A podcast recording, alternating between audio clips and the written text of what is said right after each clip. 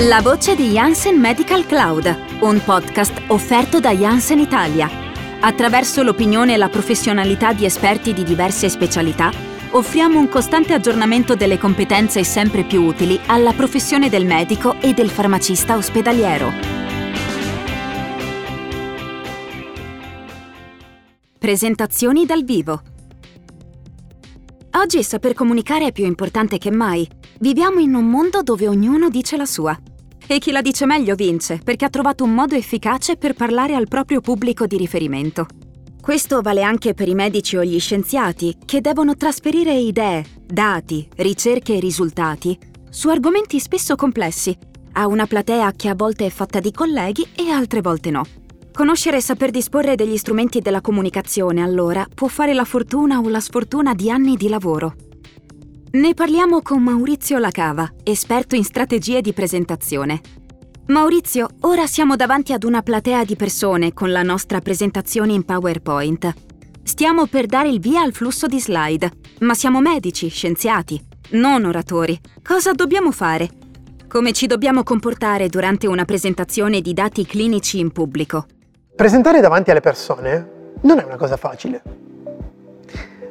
È normale provare tensione, provare ansia, magari un po' di ansia da prestazione, un po' di stress da prestazione. È normale, fa parte del gioco. D'altro canto, a maggior ragione, in una circostanza in cui sto condividendo il, i risultati del mio lavoro, davanti a un'audience tecnica che è in grado di giudicare la qualità di quello che sto dicendo, è normale che io possa provare della tensione. La tensione nasce dal giudizio altrui molto spesso e dal modo e la confidenza che noi mettiamo in campo nel riuscire a gestirlo. Io credo che il modo migliore per presentare a delle persone sia quello che Gar Reynolds in The Naked Presenter, un celebre pilastro nel, nel mondo della public speaking, dice presentarsi in maniera nuda. Cosa vuol dire presentarsi in maniera nuda? Vuol dire presentarsi senza nascondere niente, con eh, la genuina volontà di voler condividere i risultati di quello che abbiamo fatto e della nostra esperienza, ma con l'apertura mentale di sapere che potrebbero esserci pareri discordanti. Qualora dovessero esserci pareri discordanti, che dovessero quindi contrapporsi alla nostra opinione, beh, allora vuol dire che quello che abbiamo detto e quello che abbiamo condiviso è stato soltanto di spunto per generare una discussione che se gestita in maniera congrua può anche arricchire chiunque sia presente in aula. Magari i colleghi o far nascere un, uh, un dialogo, uno scambio fruttuoso e proficuo. Ma presentarsi in questo modo non potrebbe mettere in evidenza delle insicurezze? Ricordati, parlare davanti alle persone e mostrare una certa sicurezza è una questione di approccio. Bisogna evitare di temere il giudizio altrui. È proprio una questione di modo di porsi. Non devi incrociare le mani, non devi nasconderle dietro di te. Devi cercare di tenere il peso ben distribuito tra, tra le due gambe e non eh, basculare da una parte all'altra. Meglio non giocare con una penna o un oggetto mentre stai parlando, come anche non appoggiarti a qualunque tipo di supporto. Durante un congresso potersi volerti appoggiare al podio o non so, a un tavolo, magari se c'è una tavola rotonda con dei colleghi. Meglio evitarlo, però queste sono tutte tecniche che ti aiutano a guadagnare sicurezza. La sicurezza si costruisce sì in parte grazie alle tecniche, ma la verità è che secondo me il grosso della sicurezza si costruisce avendo il mindset giusto quando ci presentiamo davanti alle persone. Non temiamo il giudizio altrui, immaginiamo che noi stiamo condividendo le nostre idee, la nostra esperienza, magari il frutto del nostro lavoro delle nostre ricerche, per creare una discussione che eventualmente sarà soltanto di beneficio a tutti più avanti. Allora diciamo che grazie a questi accorgimenti abbiamo raggiunto un certo grado di sicurezza e ora ci sentiamo a nostro agio a fare la nostra presentazione in pubblico. Rimane il fatto che dobbiamo catturare l'attenzione di chi abbiamo davanti, o perlomeno non perderla. È un tema di cui abbiamo già accennato nel podcast numero 2, ma che forse possiamo ulteriormente approfondire. Durante una presentazione ci sono tante tecniche che ci aiutano a non perdere l'attenzione delle persone, soprattutto quando il tempo scorre e l'audience comincia ad affaticarsi.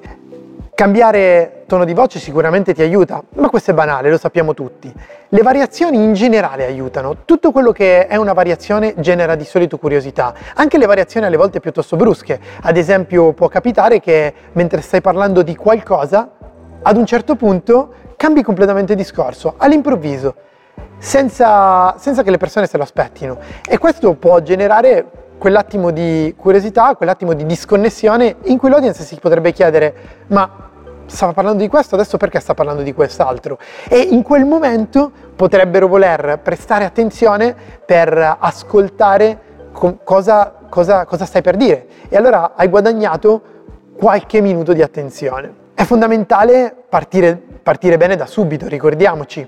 Una presentazione si gioca nelle battute iniziali, per cui è all'inizio che io gioco una strategia di apertura tale per cui mi guadagno l'attenzione che mi serve per tutta la presentazione.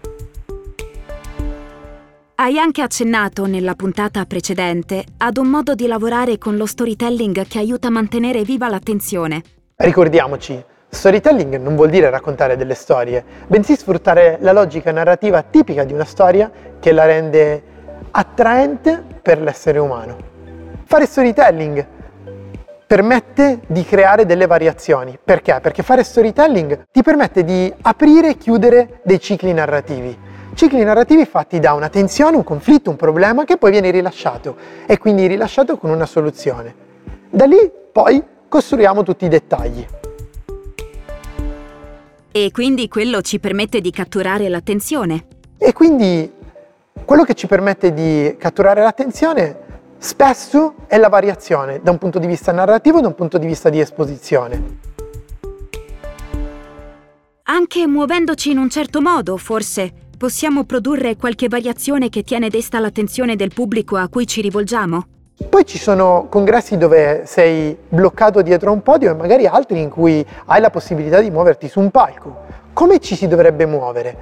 Io credo che non dovremmo mai sovrapporre il parlato al movimento. Ora, sono un po' estremo, estremo da questo punto di vista, però sarebbe bene che noi parliamo, poi ci muoviamo, ci fermiamo e quando siamo ben piantati per terra con gli occhi sulla nostra audience, lì ricominciamo a parlare.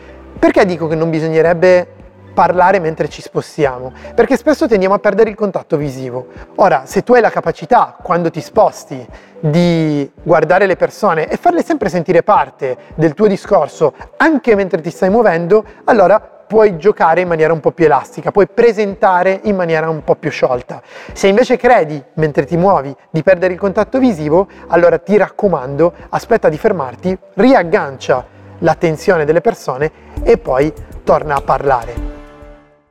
Quindi più che il movimento è il contatto visivo. Il contatto visivo è fondamentale, soprattutto quando parliamo a un'audience molto ampia, perché non è facile guardare tutte le persone e probabilmente non riusciresti neanche. Però puoi comunque spostarti da una parte all'altra, stando sempre attento a non intralciare lo schermo e le tue slide, e dispensare un po' di attenzione guardando un po' da una parte e un po' da un'altra. Quindi, riassumendo, cerchiamo di variare spesso, sia nel modo in cui esponiamo, sia nella narrazione. Cerchiamo di dispensare bene l'attenzione guardando un po' da tutte le parti, ma soprattutto cercando di coinvolgere il più possibile le persone. Non intendo guardiamo a caso, intendo guardiamo le persone e facciamole sentire parte della nostra presentazione. Davvero interessante Maurizio e anche molto chiaro. Nel prossimo podcast affronteremo un tema abbastanza spinoso ma molto attuale. Le presentazioni in remoto. Quali sono le differenze con le presentazioni dal vivo e come gestirle in modo da renderle il più efficaci possibili. La voce di Janssen Medical Cloud, un progetto di Janssen Italia per i medici e farmacisti ospedalieri. Per approfondire le tematiche trattate in questo podcast o per altre informazioni utili, visita il sito e segui i canali social di Janssen Medical Cloud.